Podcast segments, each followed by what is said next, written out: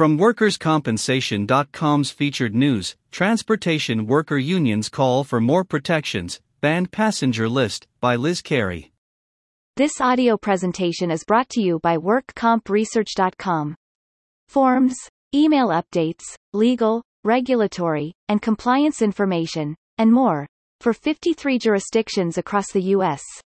WorkCompResearch.com, simplifying the work of workers' compensation professionals since 2007.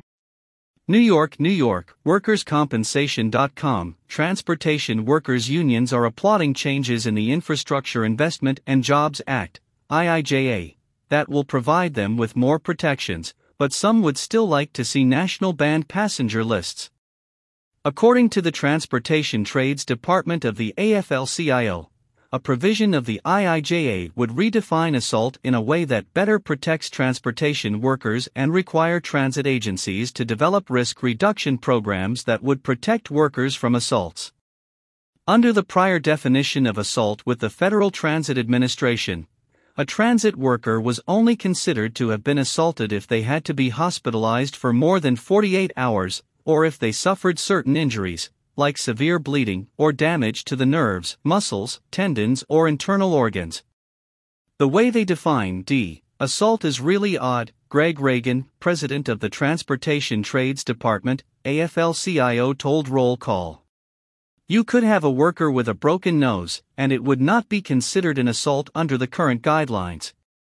Similarly, a driver who had hot coffee thrown on him would not be considered assaulted. Now, provisions within the IIJA change the definition of assault to a circumstance in which an individual knowingly, without lawful authority or permission, and with intent to endanger the safety of any individual, or with a reckless disregard for the safety of human life, interferes with, disables, or incapacitates a transit worker, while the transit worker is performing the duties of the transit worker. Attacks against transit workers have been on the rise since the beginning of the COVID 19 pandemic. In February, a bus driver in the Bronx was attacked by a passenger with a tree branch. In March, a kicked a Richmond, Virginia, bus driver in the head. This past week, police reported that a Metropolitan Transit Authority conductor in Lower Manhattan was hit in the face with an object. And in Chicago, a Chicago Transit Authority operator was pushed onto the tracks after trying to help someone who said their phone had fallen onto the tracks, police said. On Saturday, a group of CTA bus drivers and train operators demanded that CTA provide them with more protection as attacks on transit workers increase. All of us here have been assaulted or threatened with assault, Eric Baser, organizer with the Chicago Transit Justice Coalition, said at the protest. The trauma we endure is wearing away at our souls. Our safety is neglected by the CTA.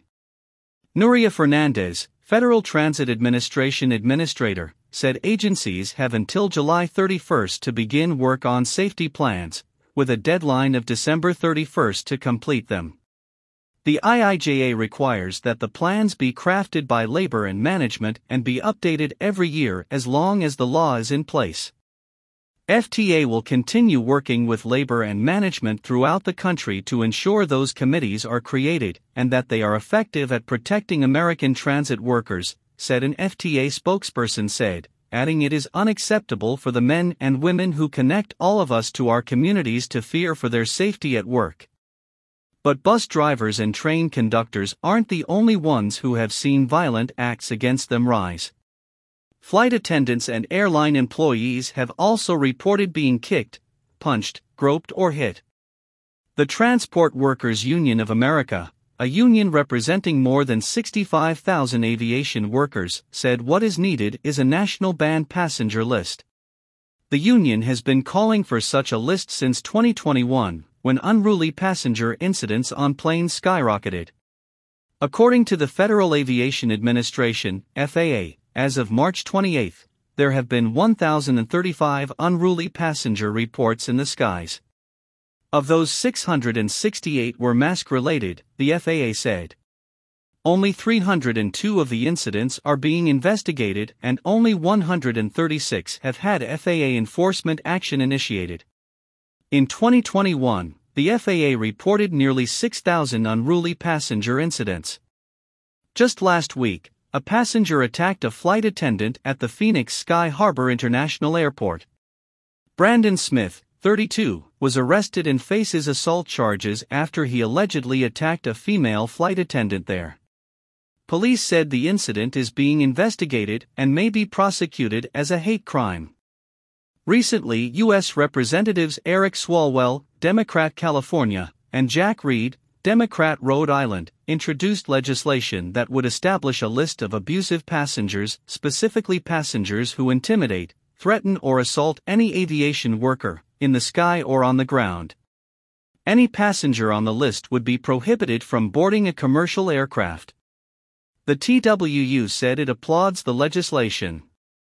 Our members have had to deal with this violent, full moon atmosphere for far too long. The TWU strongly believes this banned passenger list will ease some of the pain our members are experiencing and make our skies safer, TWU International President John Samuelsen said.